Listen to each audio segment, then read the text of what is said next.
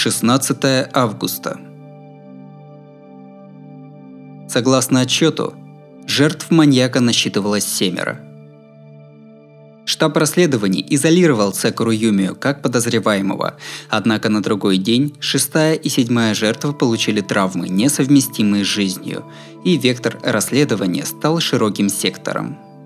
Помощник инспектора Тома Амата стала начальником штаба расследования, и было решено считать дело специфическим случаем, имеющим отношение к синдрому А. Полиция не установила личности уличного серийного маньяка-убийцы Синкера, но с созданием следственного штаба это было лишь вопросом времени. Полиция обязательно придет к Игуруме Кадзуми. Конкретно, еще через день личность установлена, еще день на подготовку облавы. Наконец, еще день – начало дьявольски неотступной и форсированной проработки сценария захвата. С немалой долей субъективности, но это дело поручено Мата-сан, и успех через три дня стал фактом, подтвержденным ее прежними победами.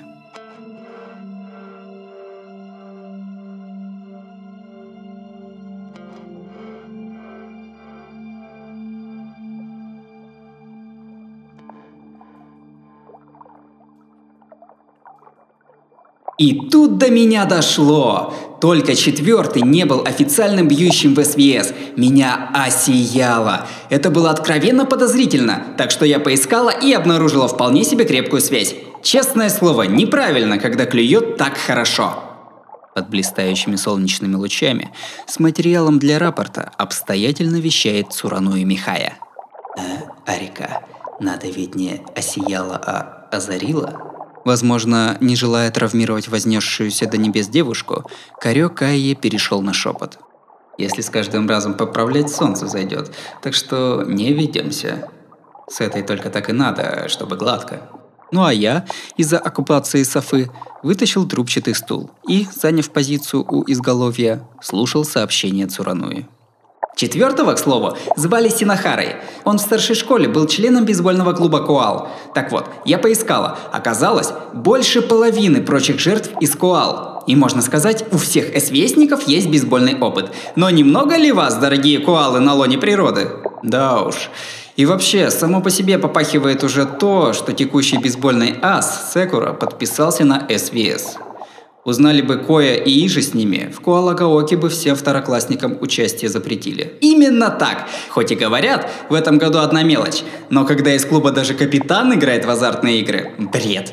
Так что я слегка пообщалась с бывшими коалами. Э, говорят, э, Сакурочка уже остыл к бейсбольчику. Всерьез бейсболят одни дураки, летом можно спустя рукава, как-то так. Этот блудный сын случайно не скукожился от проклятия? Его и так небеса вполне наказали, оставь его в покое, пожалуйста. Опять же, в случае с Секурой Юми это все шуточки. Без какой-нибудь такой позы он бы не продержался. Хо, откуда ты такие вещи знаешь, сэмпай? Потому что стал одержимым. Если бейсбол ему до лампочки, его не загонят в угол так, чтобы аж рука изменилась. Скорее всего, Секура Юмия в своем духе был верен бейсболу. Просто его потенциал не дотянул до идеала. Все-таки предыдущий ас, Камагири, пришел после страйкаутера, доктора К и Гурумы. Груз направленных со всех сторон ожиданий – тяжесть не средней руки. Выкованный младший и старший талант перед невообразимым гением – очередной обычный человек. Секура Юмия бежал от этого и спрятал голову в эс вэ эс. Мир бейсбола старших школ, как и другие состязания, был весьма суров. В команде все игроки тренировались столько же или больше, чем ты. Приложенный пыл, доступные таланты и прочее, как само собой разумеющееся, наготове и у соперника. В результате в одной префектуре состязаются тысячи человек по клубам, проигрывают, отсеиваются. Среди них побеждает лишь сложившиеся воедино талант, старания и помощь небес.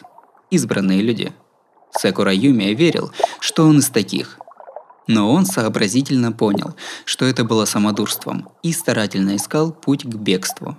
В мире бейсбола старших школ он не пробьется, не сможет воцариться асом. Раз так, где бы он все же смог быть в эпицентре, как раньше? Тю, то есть блудный сын Секура не смог победить в бейсболе старших школ и перешел в эс вэ эс? А что, разве не так выходит? Ведь он блудный сын. Денег у него было много. Зачем ему ввязываться в ставки всерьез? А, деньги ему еще с детства приелись. Больше всего Секуре радовало душу не что иное, как зависть окружающих. Фу, тем более не хочется его понимать. Может, он таки как-нибудь проклят? Например, лысеет? Как ты строга к Секуре-кун, Цурануи. Это имеет отношение к тому, что большинство жертв игроки из Коала-Каоке? Имеет. М-м, можно я кое-что неприятное скажу? Она замешкалась, выбирает слова. Скорее всего, для соответствия Кайе. Пожалуйста, я привычный, не стесняйся. Ты так добра, Михая-сан. А Кайе, тихий, как вороватая кошка, и галантный, как принцесса, улыбался ей. Цурануи с непривычки к похвале покраснела и застыла. Спасибо большое! А, я не хотел, я не то хотела сказать. Сэмпай, какой же Гарио-сан хороший! О нет, этот блеск! Он слишком ярок для меня! Черт, до чего хорош, я и стаю! Ах ты, пережиток языческого мира. Э, стоп, если от вида Кайе таять, значит он вообще святой? Э, ладно, неважно, давай дальше, Цурануи. О, ах да, сейчас! Корё-сан, нехорошо так мутить воду. Имейте в виду, это не точно. Но в прошлом году в бейсбольном клубе Коала-Каоке был случай агрессии. Э, со стороны школы все замяли, похоже, но в клубном помещении произошло подобие суда линча, и ответственность была возложена на капитана Игуруму Кадзуми. Его исключили. Помните, что в финале отборочных прошлым летом ас Игурума Кадзуми сошел с холма? Вот тогда это и случилось. А я слышал, что он локоть травмировал. Возложена ответственность, говоришь? Звучит так, будто линчевал Игурума. Ай, сэмпай, у тебя страшный взгляд. О, вот поэтому я и не хотела говорить, но пусть теперь. Э, да, все как ты и сказал. Говорят, линчеван был сам Игурума-сан. А линчевали мальчики в клубе со вторых и третьих классов. Э, с Цекурой Юмией во главе. Сказали не подходить к бейсбольному клубу. Навалились и локоть... того. Но школа сочла Игурума-сан зачинщиком. Или нет, но через какое-то время, в декабре, Игурума-сан пришел в класс Цекуры Юмии посреди урока и набросился на того с кулаками, да учителю держал. И по форме ухода по собственному желанию. Рассказ Цурануи был местами неполный. Она замазала некоторые события, о которых было бы неприятно слышать нам с Кайе. Вот такая история. Что мыслишь, сэмпай? Чего тут мыслить? Цурануи, просто дай сюда отчет. Ай, нет, сэмпай, только без рук! Девушка защищает невинность бумаг от меня. Я изымаю. А, я тоже посмотрел бы. Арика, давай сюда. Демон, учуявший запах котенка, тянет лапы. Я присаживаюсь на кровать и листаю материалы. Ммм, какие круглые милые буковки с примесью утонченности. Коллективная агрессия к Игуруме Кадзуми предположительно имела место за день до прошлогодних квалификационных матчей. Материалы не были формально пригодными, но так как считается, что такого дела нет, мелкие подробности не выйдут за заданные рамки. В изложении этого дела Игурума Кадзуми повредил локоть и пальцы правой руки. Причина кары – личные чувства. Что Игурума Кадзуми один играет в бейсбол, что совершенно не полагается на команду. И э, эта причина считается более всего оттянувшей их злые действия, что семья Игурумы Кадзуми была несчастлива.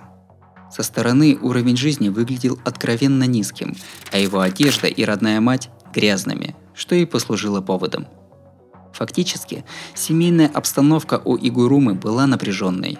Счета за учебу ему, как подающему особые надежды бейсболисту, простили, но до среднего уровня жизни старшеклассника он не дотягивал.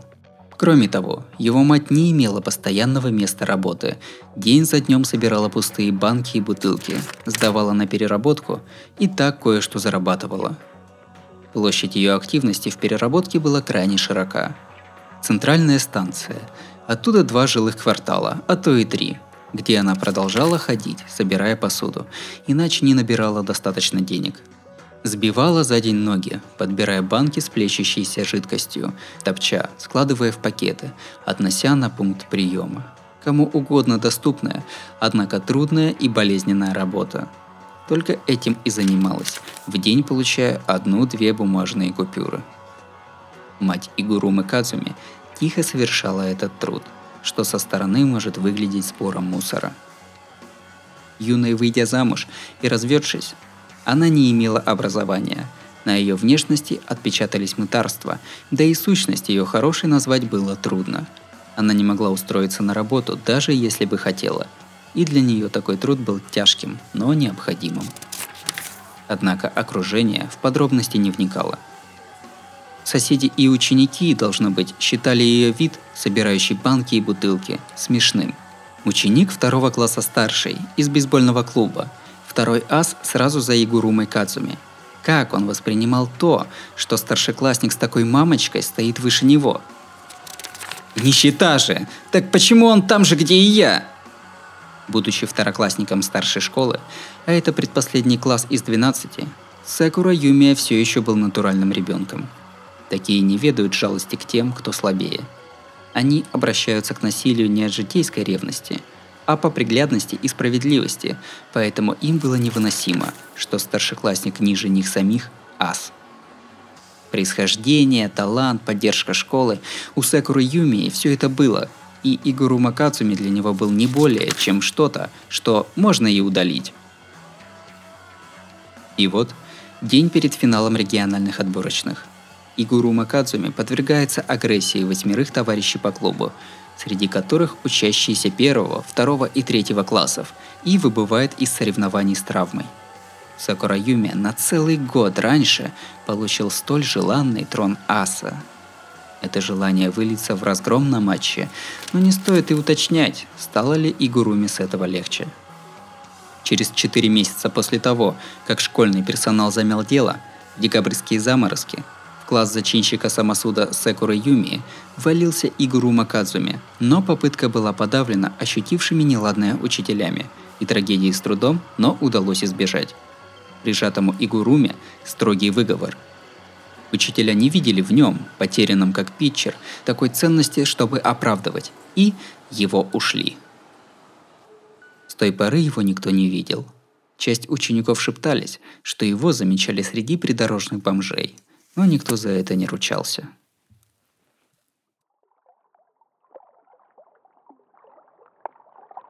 Отчет был подогнан весьма доступно. Слухи тех лет, рассказанные выпускниками. Безответственность работников школы, имевшая место в декабре внутришкольная агрессия к Игуруме Кадзуми. Только с этим уже нетрудно себе представить, что тогда произошло. Если есть неясный и неестественный момент, так это пустота между августом и декабрем. Почему надо было ждать четыре месяца? Материалы этого отчета не говорят даже между строк. Понятно. Люди, устроившие вот этот вот самосуд над Игурумой-сан, это те, кого убивает Синкер.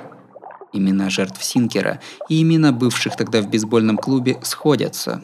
Осталось, включая задержанного полиции Цекуру Юмию, двое. Значит, Гондакун, пятый, не имевший к Куала-Каоке никакого отношения, попал под раздачу и даже подачу. Поневоле задумаешься, относить ли это к бездумному кровопролитию. Как притесненный человеком может благоволить человеку? Выходит, для Игурумы Кадзуми становится не так уж критично, стоят ли против него те, кто испортил ему жизнь, или вообще непричастные. «Слышь, Цурануи, а Кирису об этом знает?» «Мне показалось, знает. Ведь он и рассказал мне, где жил Игурума-сан». Тьфу. Я прищелкнул языком. Так вот зачем он так кружит вокруг да около. Он из старых рук знал и кто такой Синкер, и что им движет. Он втянул меня в эс вэ эс, желая, чтобы я сбил Синкера. Кирису в курсе, на что способен Игурума Кадзуми. Видимо, он думает, что Исидзу Арика сможет его сбить. Вот спасибо, что ценишь меня, хотя и немного льстит, но здесь появилась непредвиденная проблема. Да, маньяк не Игурума Кадзуми. Он уже обратился в Синкера, в одержимого. Мяч, посланный Синкером, поразил Кирису, смотревшего запись камеры. Дважды сворачивающий демонический мяч.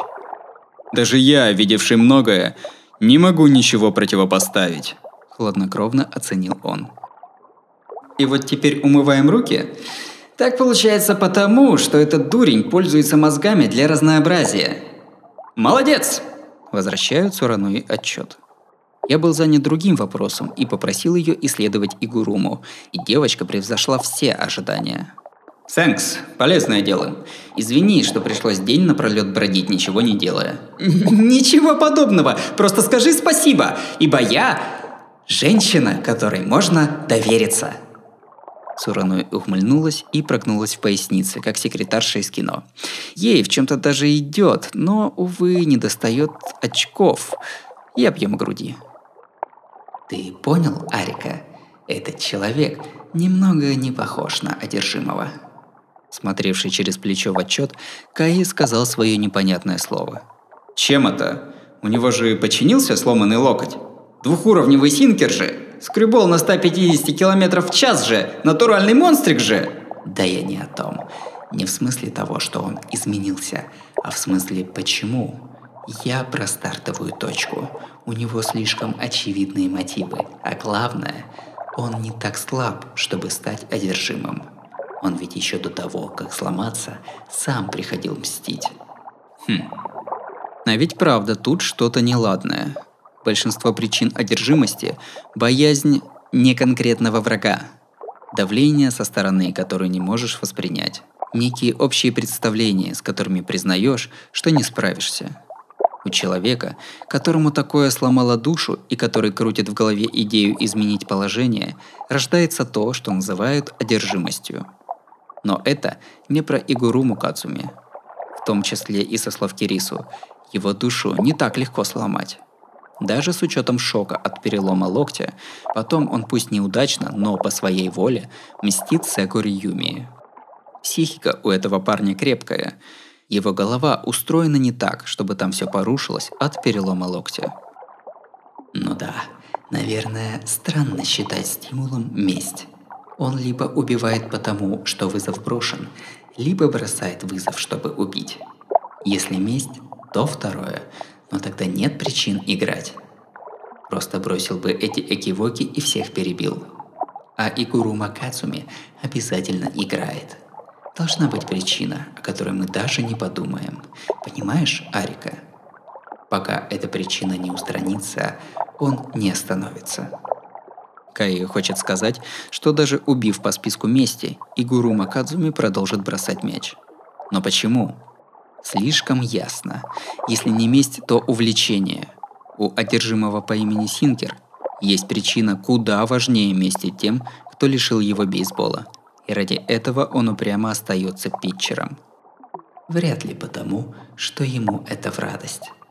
Игуруме Кадзуми бейсбол очень давно не в радость. Он сказал: «Пожалуйста, отбей во что бы то ни стало».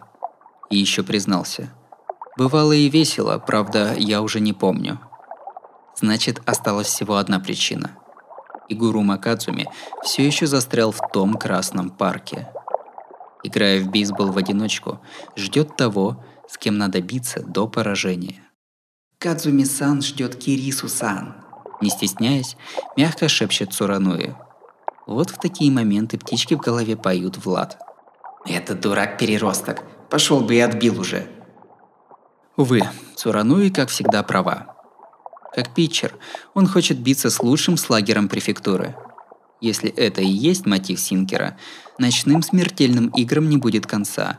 И, как всегда с такими делами, через трое суток его ждут арест и ад в лице Мата-сан. Что? Арика, ты на стороне Игурумы Кадзуми, одержимого? Демон на кровати странно улыбается. Ха! Честно, меня эта история бесит. Умрет он или выживет, мне с того ни холодно, ни жарко. Я не шучу, не лгу. Никакого сочувствия и быть не может. Существо, которое не для самосохранения, а по ментальной причине должно убивать, чтобы жить, не заслуживает ни капли жалости. Не будь некоторых причин, я бы даже в заметке не записывал этого Игуруму и забыл вообще, но... Вот и славно. Кстати, Арика... Ты знаешь, что твоя работа не закончена? Да-да, в этом-то и проблема. Суть задачи отражена в блокноте. Каким путем я согласился, в памяти нет, Но очевидно и то, что ничего не закончилось, и чувствую, что надо за следующие три дня сделать все, что в моих силах. Вообще-то и денег хочется, и никто меня не убьет, если не добьюсь успеха. Я думаю стараться помедленнее, однако... Мне все не дает покоя вот что, Цурануи. Почему ты здесь? Цурануи и Кайе обменялись озадаченными взглядами. Ну, сэмпай, я пошла отдать тебе отчет, а тут как раз ты вроде идешь на работу. Ну и подалась соблазну, и как-то само так вышло, что немного села тебе на хвост. Новоиспеченная маньячка явно думает, что телега прокатит. В полицию ее, что ли? М-м, ты ничего не сказал, и я так понял, что она тоже, как Кирису-сан, пришла по своей воле. И Михая-сан не дергается при виде меня. А, вообще я подумал, что ты уже рассказал. Не рассказал, что ли? Взглядом спрашивает мой наниматель. Ну, если Кайе все устраивает, то и меня тоже. Цурануи слишком задумывалась про моего начальника, и рано или поздно они все равно бы встретились. Тому, что здесь начались такие беспокойные времена, радоваться надо. И, как впечатление?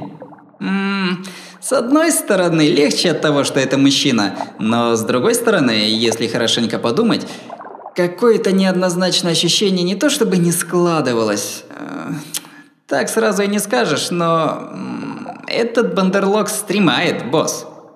Сколько в тебе шизоидов, а?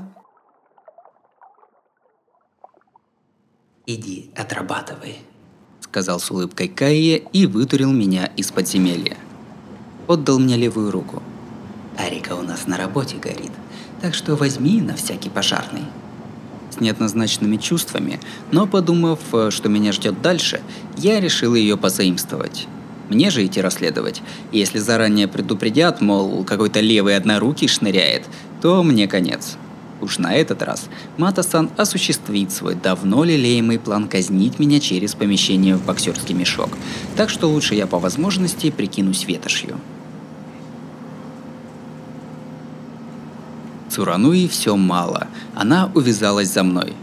Но перед станцией Сикура я снял ее с хвоста и сел в муниципальный автобус. Конечный пункт недалеко от промышленного района Ноцу. Это такое местечко, что даже в Сикуре выделяется как островок на материке, к которому приближаются только местные. Ноцу состоит из промзоны, что раскинулась на три километра от края до края, а также спальных кварталов, жилого района и ее рабочих. Ничего такого, к чему могло бы тянуть чужаков. В жилом районе организован рынок продуктов и быта, и мало какие семьи отовариваются еще где-то. Нас, живущих вне Ноцу, это тоже касается. И не являясь работягами, мы ничего там не забыли. Что-то вроде еще одного города внутри города Сикуры. Имеется открытое коммунальное хозяйство из трех тысяч квартир, в которых целых восемь тысяч человек живут как в пятом измерении. Впрочем, конечно, в бытийном плане они от мира не отделены. И автобусом за полчаса доберешься, вот прям как я. И недавно открылась станция метро «Индустриальный район Ноцу». Эта зона зовется островком на материке ввиду того, что в ней не было даже полустанка. По моему личному мнению, показательнее «островка на материке» был бы термин «крепость на холме». Ведь промзона Ноцу находится на возвышенности. Окрестные пейзажи хорошо просматриваются, а сама она похожа на выброшенный на сушу и оставленный на милость ржавчине военный кораблище.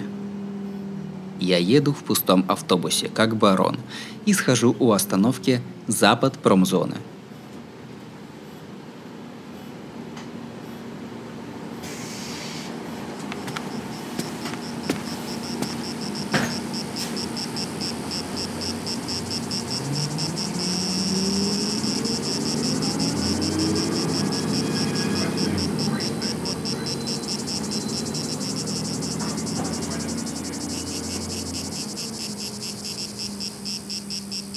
На меня вмиг обрушивается безжалостный летний солнечный свет. О, мозги! Бездумно взвыл я. больше, чем тридцатиградусная жара выбивает из тела желание что-либо делать. Дорога тянется неспешно и неуклонно. Или уклонно, в гору. По обочинам, похожие на огромные костяшки домино многоэтажки коммунального хозяйства. Небо высокое и синее, а рассаженные во имя расточения ментальной гигиены зеленые деревья объединенным натиском уже вгрызаются в кварталы. На первый взгляд, дивный курортный городок. Но трезвому взгляду заметно отсутствие людей, легкий привкус руинов из ужастика, а на закуску, будто надзирая из окон за чужаком, порой очень любопытно и подозрительно смотрят местные кумушки. Да, такое пишут в городские байки. Вон дом, где линчевали патрульного. А, ура, там местная сударушка. Согласно установленному у дороги плану местности, этот западный вход, если в терминах горных троп, где-то второй этап подъема. Дело о линчевании патрульного в некотором роде городская легенда, что имело место в июле. Жители соседнего квартала пожаловались дежурному патрульному, что в том здании люди странные. И офицер пошел туда с рвением свежеприписанного новичка и боевым кличем. На другой день он пропал без вести, а через неделю водитель мусоровоза нашел его выброшенным в мусорный бак, как отбросы. Полиция начала следствие с престижем на кону, однако крепких зацепок ни одной. За жителями грешков не замечено, и дело как бы зашло в тупик. Это здание номер тринадцать. То ли карта старая, то ли что, но по ней в этой категории значится не более двенадцати домов. Нашей благотворительной обители присвоен столь же откровенно несчастливый номер, но это и неплохо, легко запоминается. Так, ходить по кварталу не стану. К счастью, дело у меня не в жилом районе, а в соседнем с ним заводе. Я хотел посмотреть, что это за парк, к которому Кирису и компания питали столь нежные чувства, но взглянул на карту и сходу плюнул. Иду вниз по дороге шириной в три полосы. Ни одной легковушки не видно, только раз в десять минут пронесется грохот большого грузовика. Наблюдая за ним краем глаза, прохожу из иномирья иллюзорных многоэтажек Ноцу в страну нормальных людей. Если выйти с холма в город, обнаружится вполне здоровый промышленный пояс. Когда невзначай поднимаешь глаза к небу, то, не будь этих многоэтажек, и Ноцу выглядел приличным городом. Начинаю то, зачем пришел. Поиск объектов. Замороженные производства, простые для проникновения территории, строящиеся здания. Вот бы найти магазин. В общем, осматриваюсь. Предварительной ориентировки, отвечающих требований объектов, четыре штуки. Обойдя все, я заодно забежал к дому Игурумы Кадзуми. Дом Игурумы Кадзуми на отшибе Ноцу. Перед каналом, прорытым как резервуар промышленных вод, особняком стоял одноэтажный доходный дом во всей красе стиля двадцатых. «Простите, есть кто?» Открываю раздвижную дверь без звонка. Ну, нечем позвонить. Сразу не из дома, а из сада, ответил женский голос. «Ах, гости! Как редко молодые заходят!» Живой, радостный голос спутывает мне все карты. «Добрый день, я бы хотел побеседовать с вами о Кадзуми-кун». «Ох, ну давайте побеседуем. А это у вас бита? Вы, юноша, тоже изволите играть в бейсбол?» Она с готовностью подхватывает разговор. Похоже, правильно я разгуливал с битой в чехле. Потенциально неуклюжие вопросы проскочили гладко, и мои заготовки оказались на удивление тщетными. Как бы то ни было, после почти двухчасового диалога события четырехмесячной пустоты прояснились. Записав в блокнот только факты, я распрощался и ушел.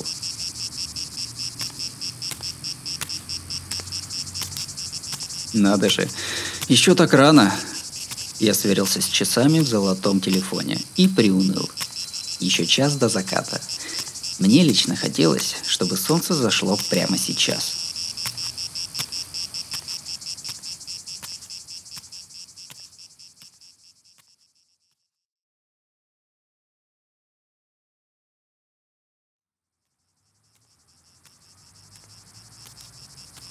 Солнце зашло.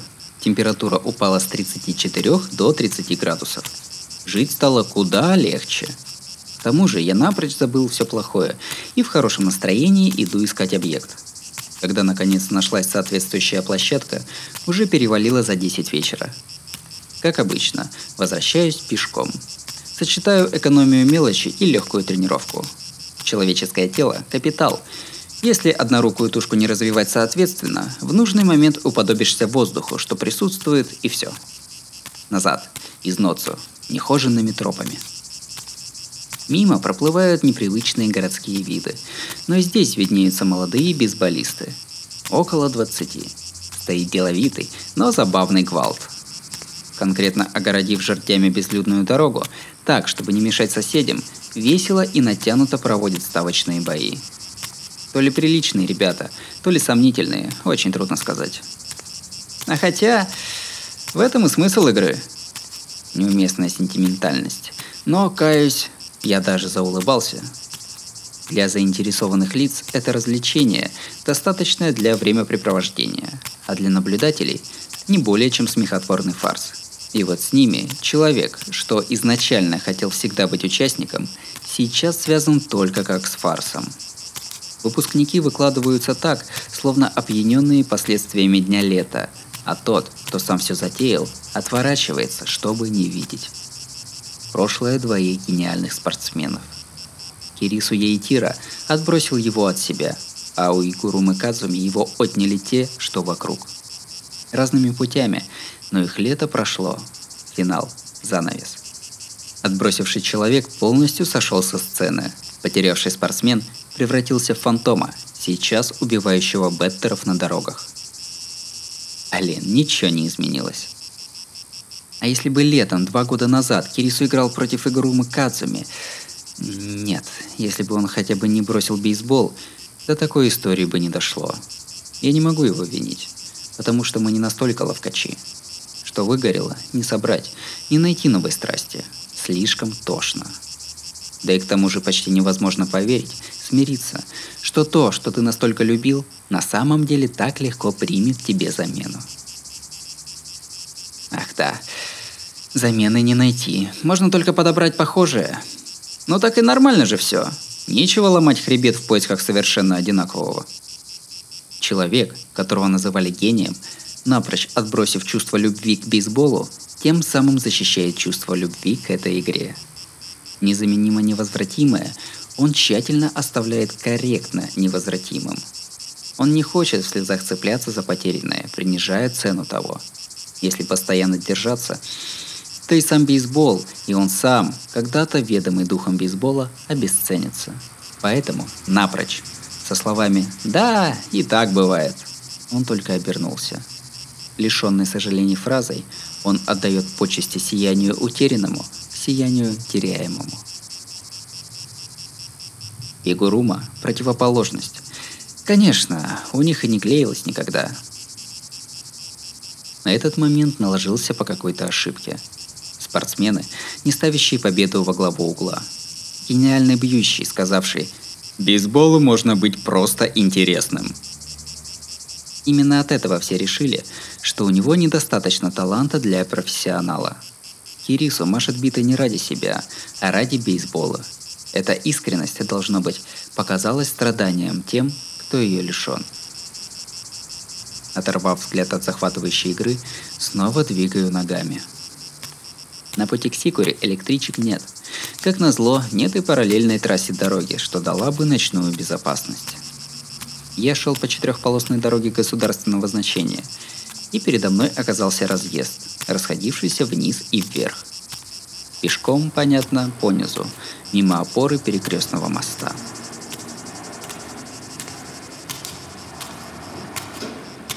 Под разъездом было мрачно, безлюдно. Единственный длинный путь, сделанный под мостом. Над головой с эхом грохотали двигатели и колеса, но внизу было одиноко, словно в ином мире. Вытянутая и незанятая автостоянка. Голубоватый свет и узкая, но прямая, просматривающаяся полоса асфальта. И вдруг эхо вскрика электрического звонка. Левую руку пронизывает импульс резкой боли. Понимая золотой телефон, я впериваю взгляд вперед. Как раз за восемнадцать метров под фонарем. Фигура монстра в худи. Рывком открываю телефон и принимаю звонок. «Это ты, бьющий?» Хриплый голос через динамик. Недоумевая от собственной расслабленности, я понятливо запомнил, что так и происходит подбор противника. Синкер. Останавливаюсь, кладу чехол на земь. Выдыхая клубы пара, перед девятым появился знакомый юноша под капюшоном.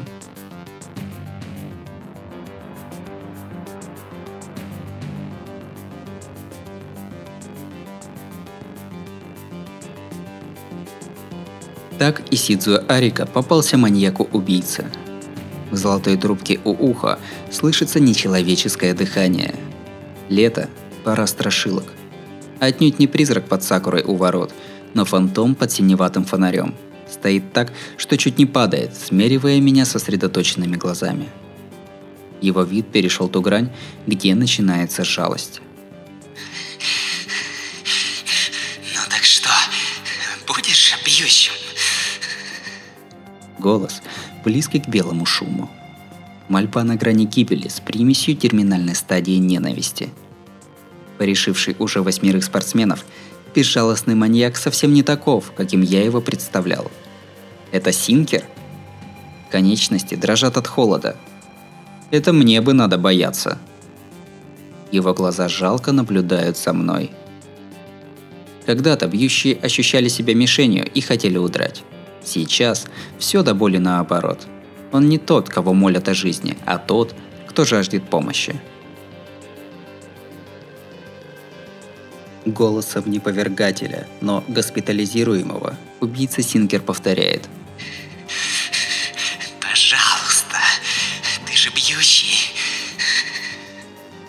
«Сразись со мной!» Как наркоман, зацикленный, ничего другого и не надо. На миг промелькнуло. Если я сейчас рвану по полной, то смогу удрать. Но через две секунды... Нет уж. Закрытая длинным рукавом правая рука Синкера уже давно держит мяч. Не обманись этим ноющим от жары голосом. Его нельзя жалеть. С давних времен фантомы с мольбой о помощи утаскивают живых в ад. Это просто мертвяк и ищет своих. Бежать нельзя. Увидел привидение, все, отбивайся, иначе не спастись. Сжимаю биту. Как там моя левая? И проверять незачем. Черный протез с момента появления Синкера просто пылает. Черт, вот это нифига себе совпадение. Ведь я не все успел узнать о том, как Игурума Кадзуми дошел до такого, да и отнюдь не горел желанием, если бы не протез. Сейчас моя кровь бурлит, сам не ожидал. Черный протез руки придает Исидзу Арике отваги. Ага, хочешь смертоубийств? Что ж, изволь. С чего эта левая рука вообще активизируется? А может и нифига себе фиговый момент.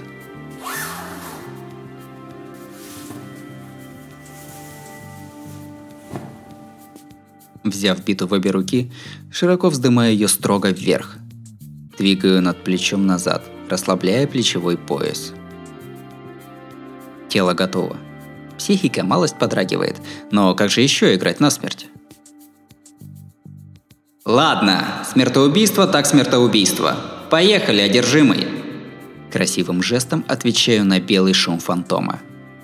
Синкер изогнул рот под капюшоном в улыбке. Закрыл телефон и поднял правую руку. Рукав затрепыхался, как крыло. Нет сигналов на старт. Очень грубый, но гладкий питчерский мах. Боковой шутбол, грозящий вгрызться в грудь бьющему мне. Невыполнимый для среднего спортсмена крученый на ста тридцати километрах в час. Доносится отрывистый звук. Отбитый мяч отлетает совсем не туда, куда я думал. Зацепившись о биту, он не попал на игровую территорию, а слетел с дороги и исчез под разъездом. Фоллбол, что называется. До двух страйков считается страйком, а потом не учитывающимся добитым хитом. Ш- ш- что? Ш- что? Лицо питчера за восемнадцать метров от меня явственно исказилось в изумлении. Первая подача кончилась ничьей с потерями. Счет один страйк. Очевидно, но мой промах. Чуть протормозил с приведением себя в нужное для беттинга состояние. Здесь не квадрат, а жесткий асфальт. При чуть лучшем упоре для задней стопы можно сопоставить скорость мячу. Все с тем же одурелым взглядом маньяк-убийца бросает второй мяч. Опять шутбол. И вновь сочувствие нерешительно посещает меня. Два раза подряд одинаково. Как бессмысленно. Что, до этого его противники были такого уровня, что исполнялись самодовольство от таких наигранных бросков? Слабый отрывистый звон. Чуть более заметный, чем в первый раз, фоллбол отскакивает на асфальт. Блин, не зелени меня, а то сейчас в рожу отобью! Счет два страйка. Но да, я уже подобрал тайминг. Если опять зафигачит шутбол, игра окончена. Чего ты удивляешься? Ты не знаешь, что на Сикуском холме есть два гения? Впрочем, про меня только зря болтали. Пока Кирису, паршивец, не показался во всей красе, гениальным сикурским беттером звали меня, ага? Я крутанул битой и расслабил плечи. Требую от ошеломленного двухкратным задеванием питчера третьего броска. Эй, питчер! Если в следующий раз не бросишь всерьез, умрешь, так ведь? В глаза Синкера возвращается свет. Третий мяч, слайдер, не попал в страйк-зону. Разумеется, пропускаю. Четвертый. Прикинулся, что будет шутбол во внешний угол, а послал во внутренний. Курс по краешку страйк-зоны. Беспомощный фоллбол. Пятый. Этот тоже фолл. Шестой был напряженным, но фолл. Седьмой. И этот фолл. Тфу. Так это я был самодовольным. Уже начинаю замечать. С каждым броском Синкера его скорость и качество крученных растет. Давление не только в этом. Неестественный мороз заставляет забыть о летней жаре. В пронзительном взгляде ярость, сконцентрированная на убийстве цели. Тошнота, словно армада кузнечиков, брызги отвратительного ощущения. Счет два страйка, два бола. Уже седьмой мяч. На лбу выступает пот. Противник поднимает передачи, следом накаляются нервы. Беттинг – совместная работа с питчером. Концентрируешься на его малейшем движении. С каждым началом движения синхронно делаешь свое. Беттинг – не бой с питчером. Это равнение на него. Единство с его мыслью, дыханием, движениями. После этого совмещаешь биту и мяч. Неизбежно. Сейчас Исидзу Арика уловил состояние бросающего как свое и ощутил жажду убийства Синкера, который от возбуждения пробудился. А? А? Ха-ха! Хорошо, наконец-то проснулся! А ты способный, когда возьмешься? Образы совпали. Уже нет той расслабленности. Живые глаза. Властная поза. На губах улыбка победителя, уничтожившего многих бьющих. Корэкае спрашивал, почему Синкер так ухватился за бейсбол. Дело ясное. Для него питчинг как дыхание. Как он умер бы, перестав дышать, так для этого убийцы бейсбол – ничто иное, как незаменимый для выживания символ жизни. Извращенная навязчивая идея носителя синдрома А. Этот демон – воплощение глубинного заблуждения, что он не может просто жить. Это не то, что у Цекуры Юмии, а настоящая одержимость. А, кстати! Я говорю намеренно спокойно, но сейчас и я попал в колею прежних его жертв. Не видно и пара дыхания из-под капюшона. Чем больше накаляется матч, тем больше к нему возвращается рассудок. Стоящий передо мной в отдалении маньяк уже перестал быть питчером, с каким Исидзу Арика мог бы скрестить мячи. Все верно. Я еще могу попадать битой по мячу. Следующий мяч я, кажется, предскажу, но вряд ли смогу взять второй. Однако это только при условии его привычных скрюболов. Легендарный двойной синкер. На демонический мяч с двумя ступенями кручености я и отреагировать-то не успею. Ага. То-то, я думаю, знакомое лицо. Так это же ты, Исидзу-сэмпай! Убийца, не знавший даже с кем играет, наконец-то сообразил. Мы что, знакомы? Особо растрепываться ресурса недостаточно, но я на автомате среагировал. А? Ты чего это? Даже я тебя помню, хоть и давно дело было. А, все, я понял. Ты говорил же, черт, хреново как. Тебе, похоже, тоже нелегко пришлось. Синкер сердито сплевывает. Похоже, он не может терпеть вида моего увечья. Но видишь ты, в конце концов, каким стал. Тогда-то и речи не шло. А сейчас речь идет. Рад за тебя, Исидзу-сэмпай. Сокровище Сикуры оказалось не подделкой.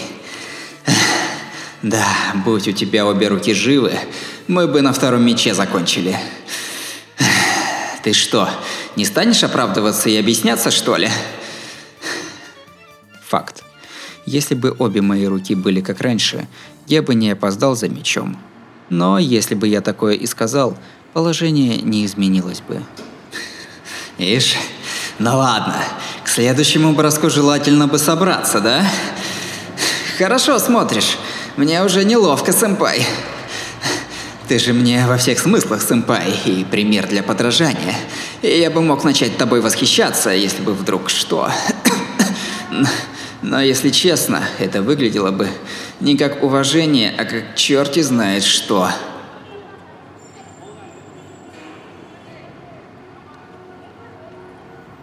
Берет восьмой мяч. С правой руки стекает кровь. То ли поранился, а то ли у него с самого начала была рана, которая теперь открылась.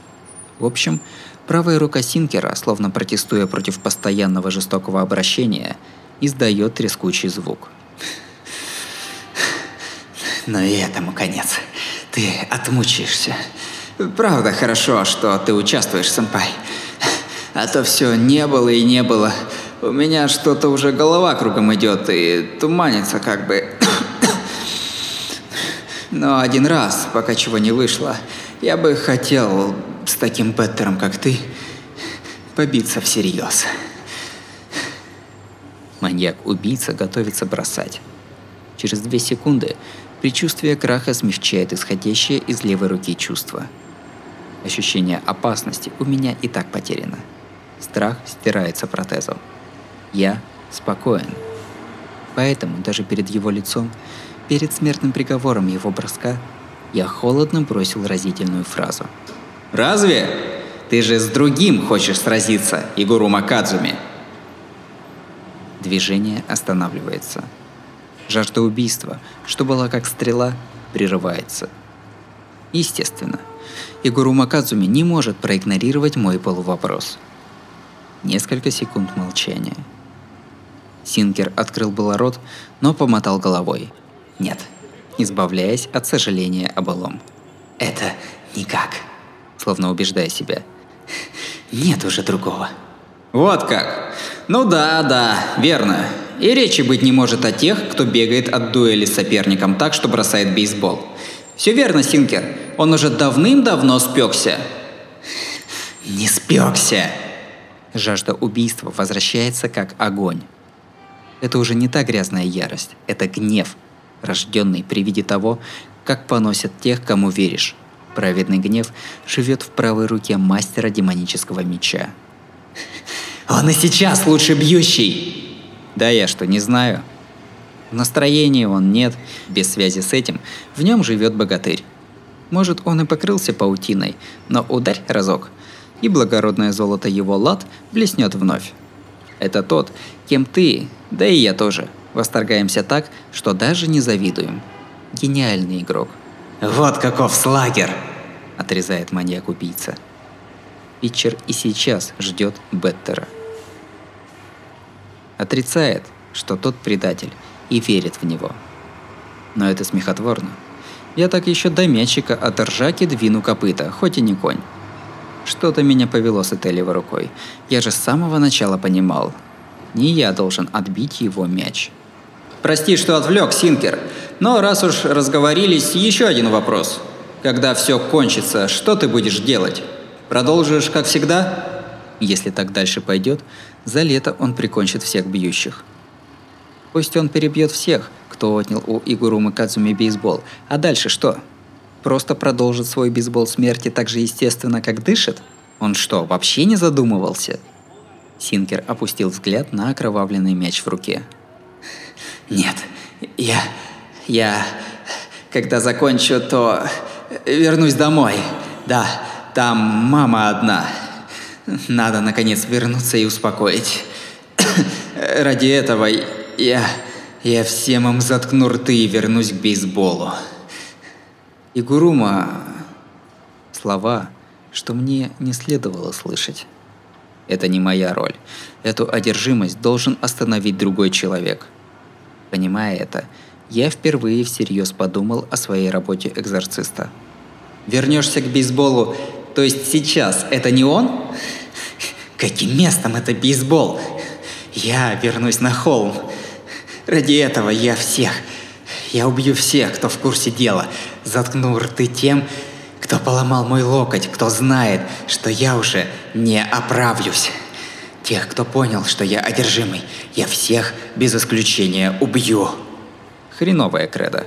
Ну да, те, кто бил Игуруму Кадзуми, знают, что он уже не может быть питчером. Что они подумают, увидев, как он вернулся? Странно. С таким локтем невозможно оправиться. Должен быть какой-то нечестный трюк. То ли допинг, то ли еще что. Полученный от синдрома А новообразование и новая жизнь как питчера. Поэтому убивать.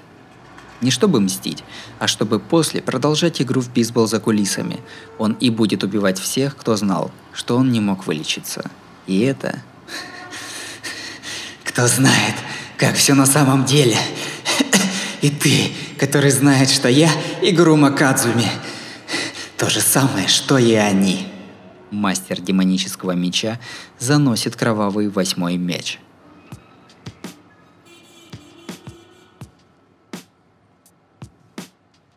Форма. Нижний бросок. Запущенный мяч показал, что говорить больше не о чем. И, взрывая воздух, исчез из поля зрения беттера. Мячи не делают второй поворот. Скрюбол, крученый, падая, изменяет траекторию. Какой неподражаемой рукой, какими силами бы его ни бросили, мяч не полетит по прямой. Он всегда падает. При этом мяч может свернуть влево, вправо, может уйти еще ниже. Это и есть скрюбол. Свернув влево, повернет вправо? Упав, подскочит вверх? Так не бывает. Нижний бросок дает такой крученый, что дуга, машущей по низу руки, придает мячу движение вверх, а потом заданным поворотом сворачивает при падении. Изначально мяч взлетает не поворотом, а от взмаха руки. Но мяч на моих глазах оказался таким вот сюрпризом. Вообще пропал из вида. Ушел от моего левого плеча и дальше влево, разбрасывая кровавые цветы. Свернул направо, а в момент попадания в страйк-зону подскочил прямо вверх, целя в челюсть бьющего. Полусекундное мгновение.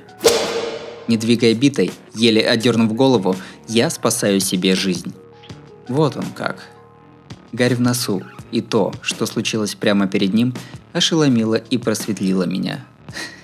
Думаю, ты понял, но я нарочно, сэмпай. Я... я уважаю тебя и сейчас специально промахнулся. Теперь два страйка, три бола. Что будешь делать, Исидзуэ-сэмпай? Дальше пути нет, счет полный. Что будем, то и будем. Я примерно, но понял, как работает его скрюбол. Вот оно что! Так вот в чем хитрость! Нахваливая себя и сердясь на себя же, не могу придумать противодействие. И вообще, по условиям этой дуэли девяносто девять процентов не отбиваются. Можно закрыть глаза, махнуть битой от балды. Если по случайности мяч окажется там же, где по такой же случайности окажется бита, это уровень чуда. Носители синдрома А, Кто их знает? Но нормальный человек такое не победит. Последний! Дальше не отобьешь, умрешь, помнишь? Синкер хватает девятый меч. По условиям уже все кончилось. Сейчас побегу на Синкера, не успею, побегу от него, по затылку влепит. Похоже, жаркий яд от левой руки поступать перестал, потому что мир дергается и пропадает от ужаса перед смертью. Чувства опасности у меня нет, но ужас есть. В условиях неизбежного убийства Исидзу Арика наконец возвращает себе обычный человеческий страх. Слишком запоздалое сожаление. Ага, корю себя, все-таки схватился за что не надо. А правая рука Синкера подносит мяч к груди. Входит в сетап моушен, движение начала броска. И в этот момент, за секунду до гибели...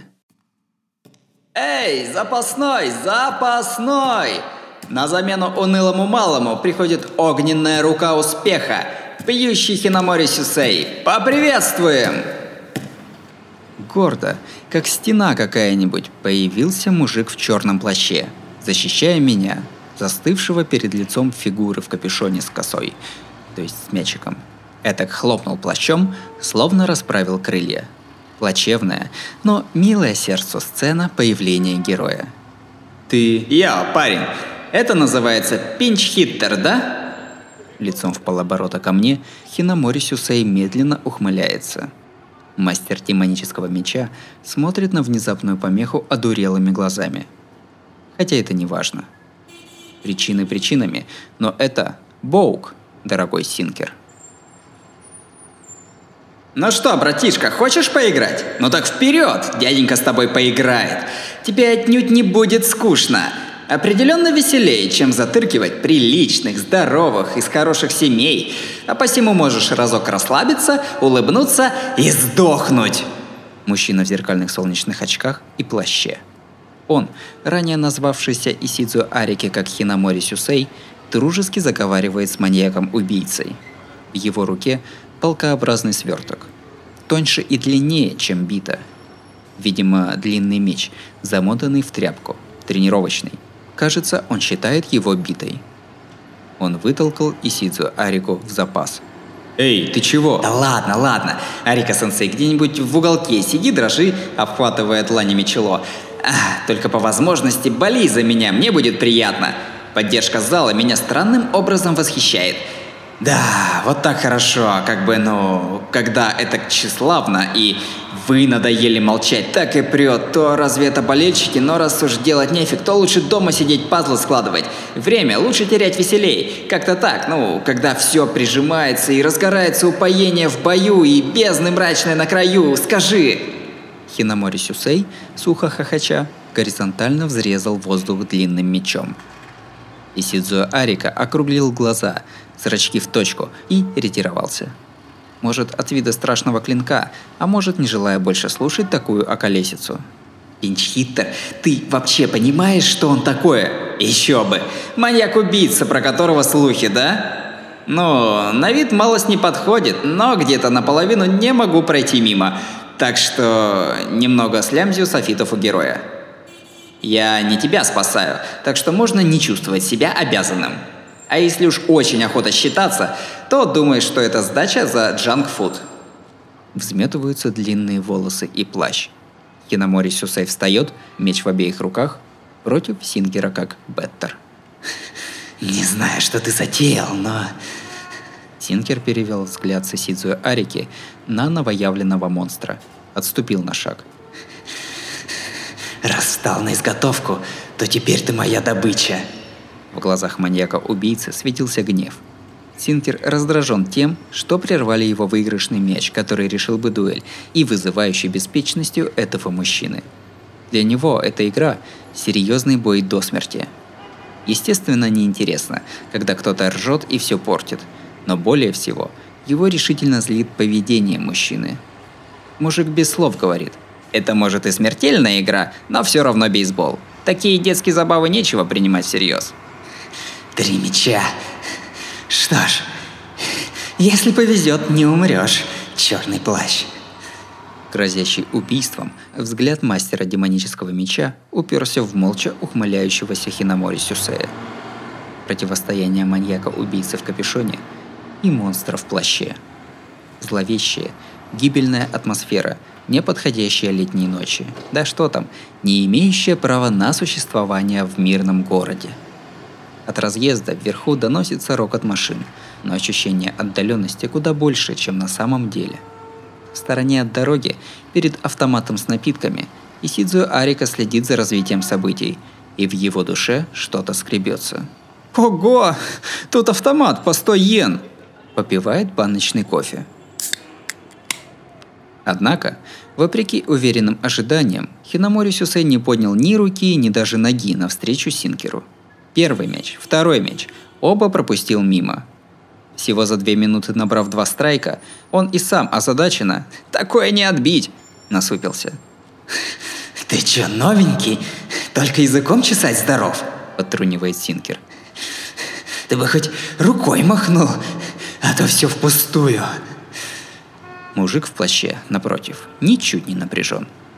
Хоть и встал на место бьющего, но не двинул своей импровизированной битой.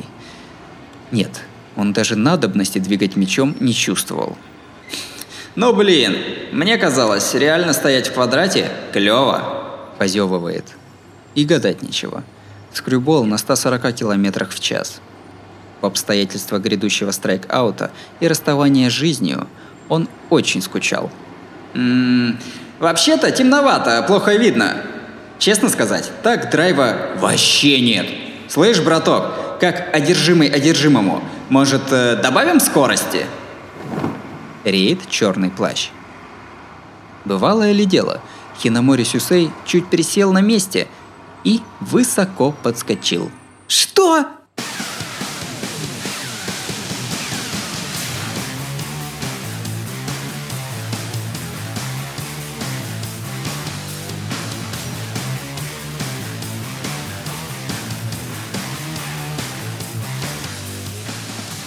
Брызги баночного кофе Исидзу Арики. Высота полных шесть метров. Лунное сальто, которому судьи могли бы дать четыре десятки. Слишком безупречное. Мужчина описал баллистическую кривую высоко в небе.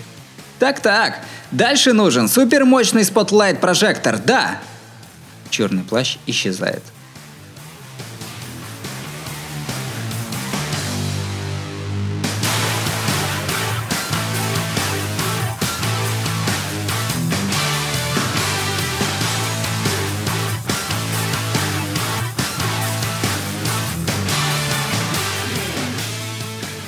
Смотрящий снизу, с дороги, Исидзу Арика не видит, что происходит потом. Только воображение подсказывает, что что-то случилось. Жалобно вскрикивает звук тормозов. Водитель перепугался, наверное. На скорости под семьдесят в свете фар внезапно появляется человек. Дал по ручнику или не успел? За эхом пронзительного визга шум продолжился, как в анекдоте. На разъезде над головой разверся ад. Одно за другим. Вторичные столкновения.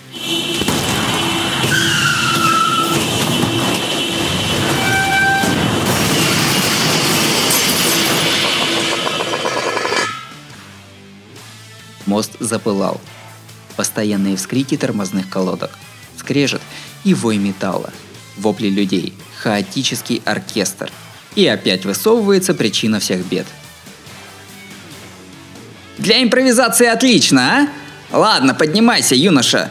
Тут хоть чуть-чуть повеселее. Поиграем с тобой». Мужчина улыбается. На фоне мечется пожар.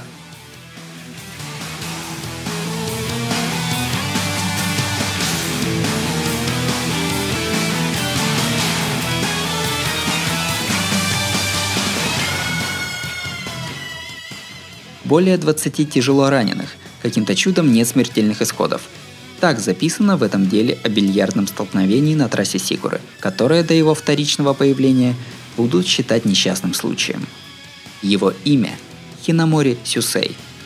Два года назад разыскиваемый с крупномасштабной облавой по всей южной границе префектуры Це, установленный виновник серии убийств с особой жестокостью. Бежал по дороге в клинику имени Ольги и с тех пор затерялся. Прозываемый в слухах вампиром, одержимый. что увидел Синкер в этом мужчине на фоне пожара. Он, как макака, взобрался на столб освещения и спрыгнул на полосу. Как Хиномори Сюсэй, одним прыжком взобраться он не смог, но все равно продемонстрировал весьма поразительные для обывателя физические качества.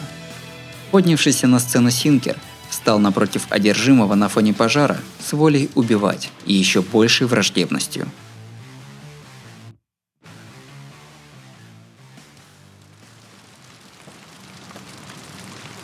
А ты, мальчик, вот как пришел. В награду оставайся на своей стороне. А мне и на это весело. За пару минут разъезд превратился в ад, но разбитые автомобили пылали на левой стороне дороги, а правая не претерпела изменений. По ней проехала машина, любуясь на горящие следы происшествия в зеркале. Посреди этой правой стороны стоял черный плащ.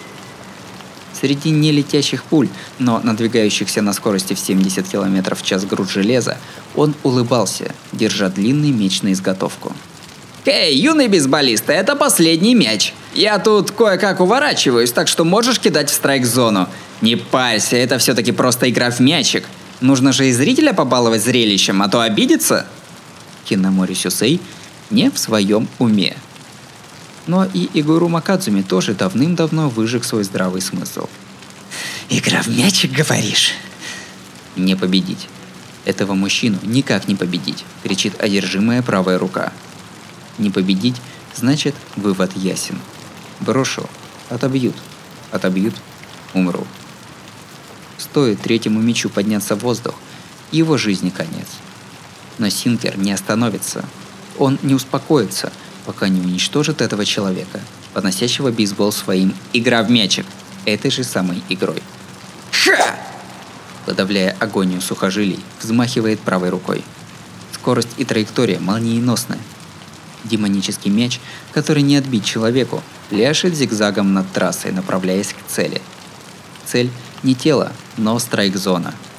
Маньяк-убийца Синкер – тот, кто сбивает спесь с бьющих. Сначала страйк-аут, иначе жизнь бьющего не забрать. Пусть даже его охватило предчувствие, что отобьют, это правило неизменно. А в итоге… Оп! Хиномори Сюсэй просто изящно промазал по демоническому мечу Синкера. Свинг был устрашающим и пустым. Необсуждаемый промах. Элегантный, как фанера над Парижем. Такой не стыдно и людям показать. Так закончилась дуэль, и Синкер без колебаний сжимает наказующий меч. Цель – затылок черного плаща. Демонический меч, уносящий жизни добычи, пропустивший страйк-аут. Атас, человек черный плащ. Беги, человек черный плащ.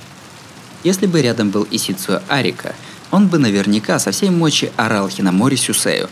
«Ну ты ламер!» «Ох, ё! Да, такое поди отбей! Это ж не какой-то двухступенчатый крученый! Он не только направление, а еще и скорость меняет! Ясно, ясно, вот как еще можно управлять, ишь!» Нет желания слушать отмазки Хиномори Сюсэя. Синкер, словно равняясь с проезжающей машиной, выпустил демонический меч в бок от цели. «О!» Демонический меч промчался мимо Хиномори Сюсэя, пропал во тьме, а потом, искрясь, налетел на беззащитную цель. Все как обычно.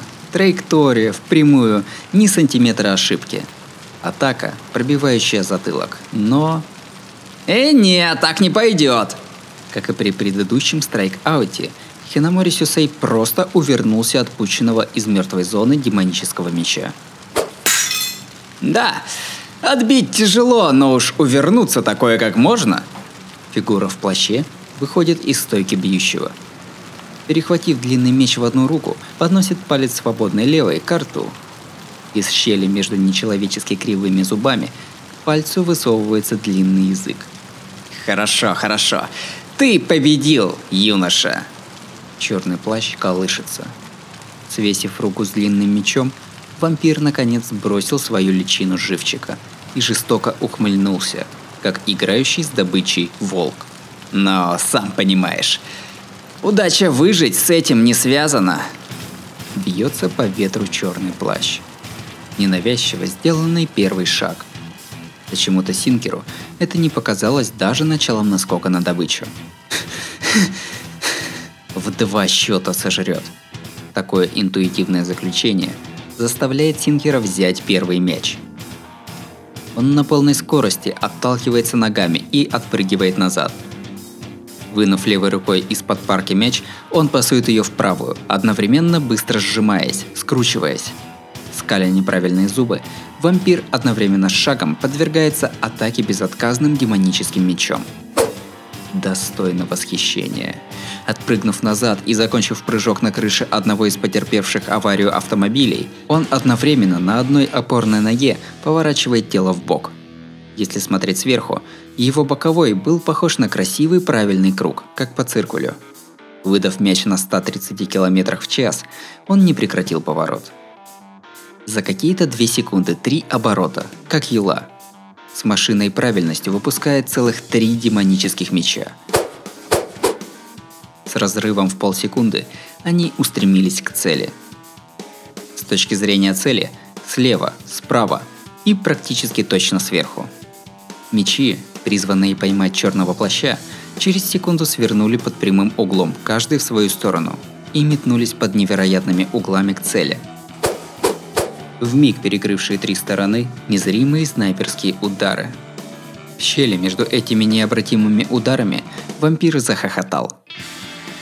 Если серийная атака Синкера – филигрань от руки человеческой, то вампир – на уровне стихийного бедствия. Окруженный с трех сторон, черный плащ побежал к Синкеру.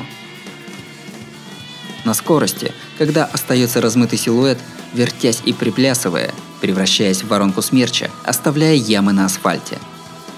Если Синкер – машина вращения для испускания демонических снарядов, то и этот мужчина – бешено крутящаяся юла. Балетными движениями он усиленно избегает мечущихся пуль. Как это понимать? Это не были случайные уклонения от обстрела. В миг поворота демонического меча траектория замечалась и минимальным движением избегалась, что и привело к такому итогу. У Синкера три меча. Каждый из них свернет дважды. Получим диффузные, неоднозначные отражения суммарно шести атак. Черный плащ бешено пляшет, без труда избегая их. Ни один не попадает. Синкер больше, чем бешенством, что его демонические мечи бессильны, ошеломлен пронзительным страхом. Не то. В скорости этого мужчины было что-то не то. Критериями «быстрее того-то», «медленнее того-то», «круче того-то», «резче того-то». Такими счетными критериями его скорость неизмерима. Со всей неопределенностью явствует, его скорость качественно отличается от нас. Даже если мяч быстрее по скорости, в этом нет смысла. Не достанет, даже если будет двигаться быстрее этого. Что-то неправильное для живого существа. Пока это непонятно, такого врага не повергнуть, от него не убежать, кричит все тело. Подавляющий запах смерти. Отгоняемый ужасом, что через секунду придет это, и он лишится головы с одного маха, Синкер вспомнил по ассоциации о чем-то очень похожем. Фактически, дурная история, но черный клубок, что надвигается на него сейчас, был неотличим от выпускаемого огнем боевой машины, бьющегося по земле фейерверка. «Ну и что с того?» Стряхнув воображение, он бросает четвертый мяч. Расстояние между ними уже менее четырех метров. Занимающим менее секунды питчерским движением, не имея возможности достаточно раскрутиться, он не может многого ожидать и от скорости, и от контроля. Он бросает обычный быстрый мяч. Прямой, в лицо. Он был избегнут. Однако этот мяч обладал доступной только для Синкера особенностью. Истинная суть двухступенчатого Синкера. Пятнистый демон, заставляющий мяч свернуть под прямым углом, уж на этот раз снесет ему голову. «Но блин, я что, не вижу?» И вампир легко разгадал трюк. Как адская птица, черный плащ взлетает. Опускается на капот, держа страшный меч в левой руке на уровне пояса, и демонический мяч, летящий из явной мертвой зоны, возвращающийся, сыпля искрами, сзади, пролетает мимо из-за легкого движения шеи. Однако ты, юноша, головастый. За долю секунды зажигаешь налипшую кровь, пользуешься ей как реактивным движком. Сзади, опять же по приказу, скрюбол меняет направление и ускорение. У тебя, юноша, новое образование, не какой-то там локоть. Сама кровь, горящая с искрами. Истинная способность Синкера. Ну и ну, надо же, есть и кроме меня сорвиголова, который жжет эту штуку как горючее. Без дружелюбности. Несмотря на содержание слов, голос вампира крайне холоден. Синкер не может двинуться. Меч в руке черного плаща. Нет, даже не меч, а копье. Силой сжатое в руке страшное оружие сейчас почти бросается на него. От такого страха, какой дает угроза быть пробитым крупнокалиберным снарядом, не работают ни ноги, ни голова. Ну что вы, не удивляйтесь, коллега. Такой фокус один раз увидишь, и вся соль пропадет. Даже тот малый, что внизу, заметил.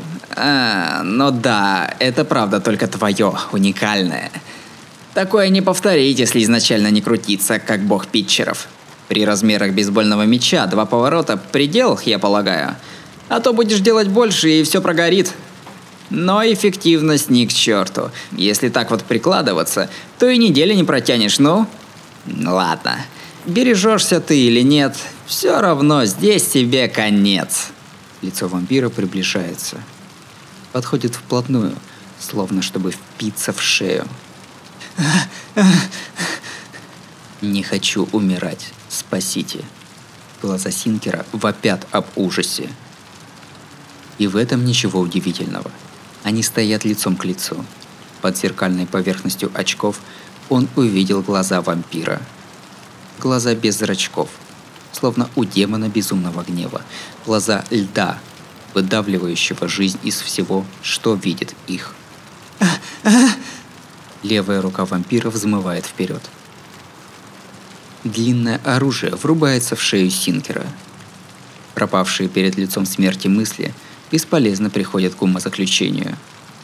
Что за извращенный сюжет? Оружие этого мужчины – ни меч, ни копье. Это же старинное средство уничтожения вампиров. Огромный осиновый кол.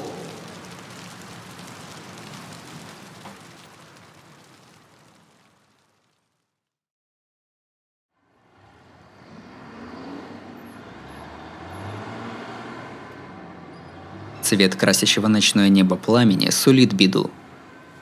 Почти четыре минуты я смотрел вверх от автомата с кофе на разворачивающуюся трагедию. Все, впрочем, происходило на шестиметровой высоте надо мной, и только и были слышны смачные звуки катастрофы. Но и это буйство перегорело. Звуки сирены издалека. Если остаться здесь, допросят из-за подозрительного поведения, и в нашем с Мата-сан романсе наконец может подняться флажок трепетной беседы в ка пэ зэ. Собравшись удалиться, я опускаю банку из-под кофе в мусорную корзину, и тут... Эх, незадача, незадача. Ну не сходится с такого стиля настоящим обмениваться тычками, пинками и огоньками. О, вы еще здесь, юноша. Ваше стремление воспитанно досмотреть представление до конца зело радует.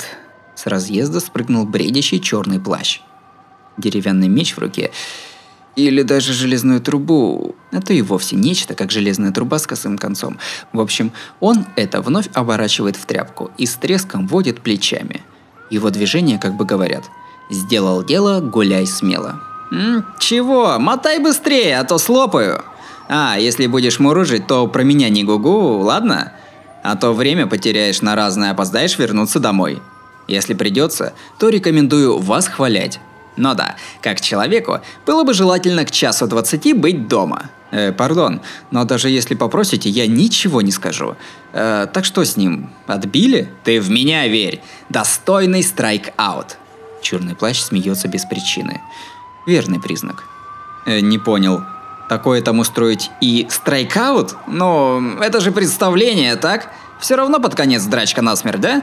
Вот, так что надо было в первой половине красиво проиграть умельцу. Согласись, бросить в конце цветы – минимум приличий для взрослого. Мужчина снова изгибает губы. На сей раз к его улыбке примешаны настоящие мысли. Она гармонирует с его грозной внешностью. Жестокая, беспокоящая. Цветы в конце, то есть Синкер того? «Убит?» – не сумел выговорить я. Пламя происшествия где-то над головой. Левый протез болит больше, чем когда я играл с Синкером. Звуки сирены совсем близко. Все эти разные компоненты сдвинули сознание куда-то к неповседневности, но я заколебался сказать безвозвратное слово. «Не, не убит. Потому что нет нужды. Когда прижало, у него на лице написано было желание удрать. И я дал ему удрать. Это зазывательный бизнес? А, тьфу, строго наоборот. Э, зазывательно-отпускательный? Тоже как-то не получается. Ну и что это? Разнес все к чертям, а в результате ранил и отпустил? Ну-ну, не делай такое лицо, юноша. Говорят тебе, пусть бегает. Это уже в ауте. Он хочет сам себя уничтожить, ну и отпустим. Опять же, он только кажется, что жив, но у него правая половина тела уже отмерла. Правая половина тела уже отмерла. Нюанс, что не от его руки, а так и было. Разрушение Синкера явно не только ментальное. Вот как. И сколько, думаешь, ему до самоуничтожения? Сколько ему осталось? Не скромничаем, юноша. Даже если он почти мертвец, думаешь, я прозеваю, если в нем останется жизнь? Он радостно смеется. Мужчина в черном плаще приятельски положил мне руку на плечо и выгнул рот легкой улыбкой. Послушай, тот одержимый уже самоуничтожен. В нем не осталось жизни, он давно мертв. Он как механизм, в котором еще осталось топливо, но он не желает останавливаться. Жаль его, но когда огонь в нем выгорит, его судьба окажется на свалке. Опускает руку. Хиномори Сюсэй легким шагом удаляется. Стой! Э, заодно можно еще вопрос? Ты здесь случайно пробегал? М-м, смеешься? Так удобно никогда не бывает. Я до этого кое-кого искал в Сикуре, а сюда пришел потому, что почуял атмосферу боя. Подумал, о, весело! И вклинился вот. М-м, атмосфера боя – это ли не самый удобный сюжет, Хиномори-сан? Как бы, блин, у нас тут не комиксы? Понимаю. Да, понимаю твою реакцию. Я тоже, хоть и обожаю героику, но этот момент сомнителен. Но знаешь, существуют те, кто на самом деле ее чувствует. Куда деваться? Вообще, столько трудов. Но в этот раз наполовину попало, а наполовину нет. Ну ладно, говорит черный плащ, и уж на этот раз удаляется. Сирены наконец заполнили воздух. Полицейские машины одна за другой вставали вокруг места происшествия. А, точно. Я тоже хотел спросить. Хиномори Сюсэй останавливается, не оборачиваясь. Человек, способный вмиг убить, несмотря на то, что между нами больше пяти метров и что он стоит спиной, задал безразличным голосом вопрос, который нельзя пропустить мимо ушей. Скажи, а где такой протез купить? Ногу я видел, но руку впервые.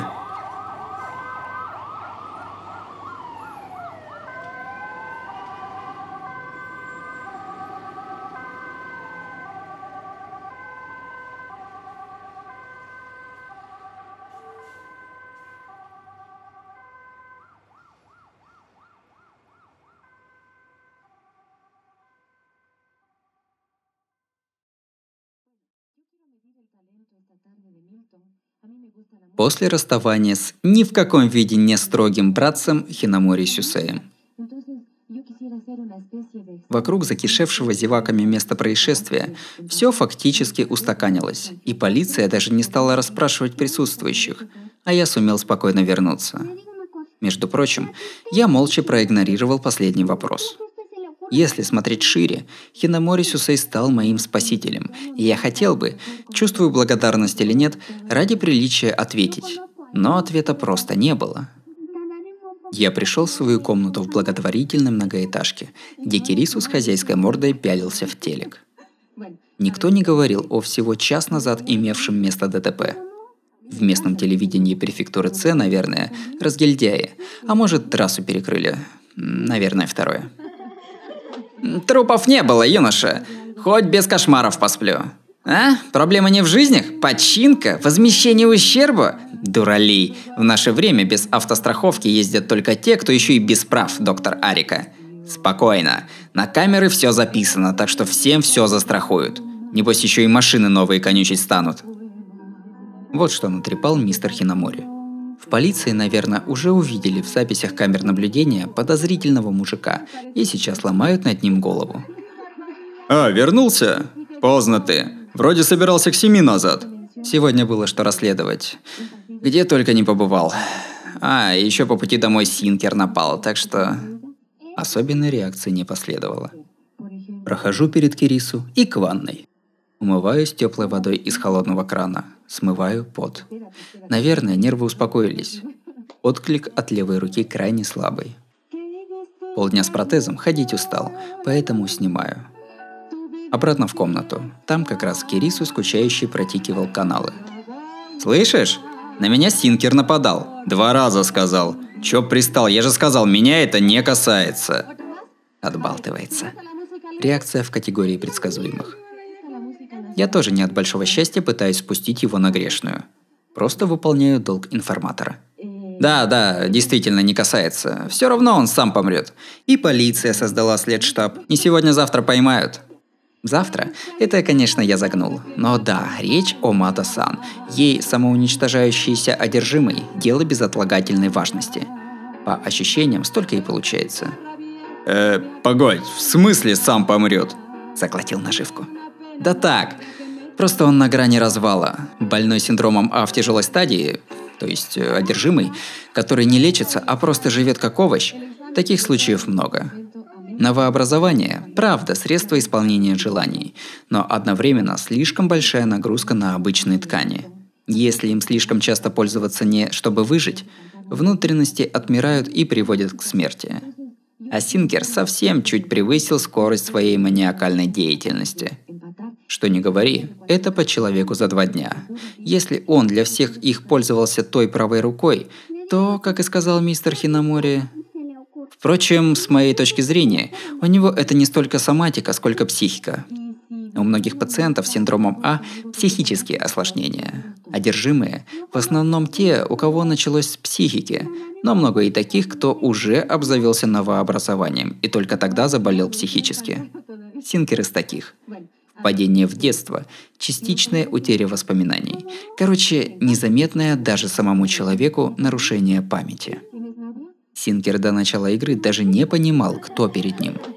Нет, в том состоянии он, наверное, не знал и кто он сам. Он начал матч, схватил мяч, бросил несколько, и только тогда, наконец, проявил сознание Игурумы Кадзуми. Вопрос в том, сколько потребовалось мячей, чтобы это сознание проявить.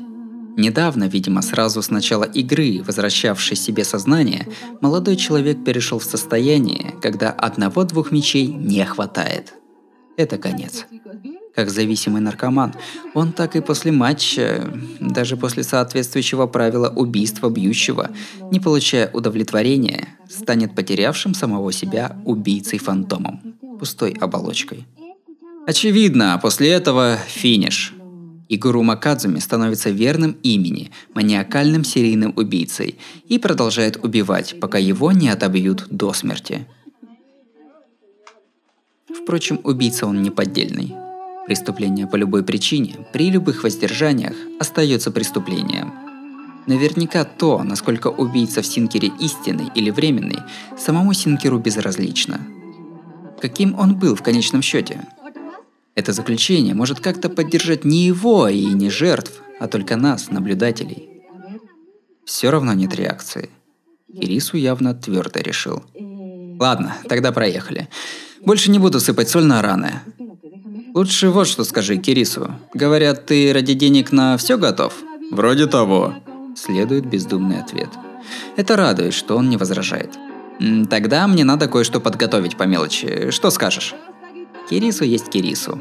Я есть я. Нельзя до бесконечности лезть не в свое дело. Я должен работать, чтобы жить своей жизнью.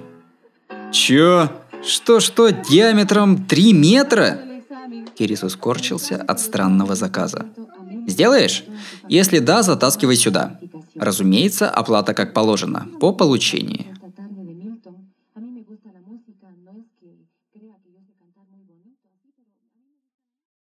Так, в этом деле моя возможная роль исчерпана. Мастер демонического меча Синкер. беспричинно бросивший бейсбол, гениальный бьющий. Старое обещание не выполнено, разминулись. Цепь событий, что никак не может быть историей Исидзу Арики. Спуск занавеса, роль аса-команды западного блока.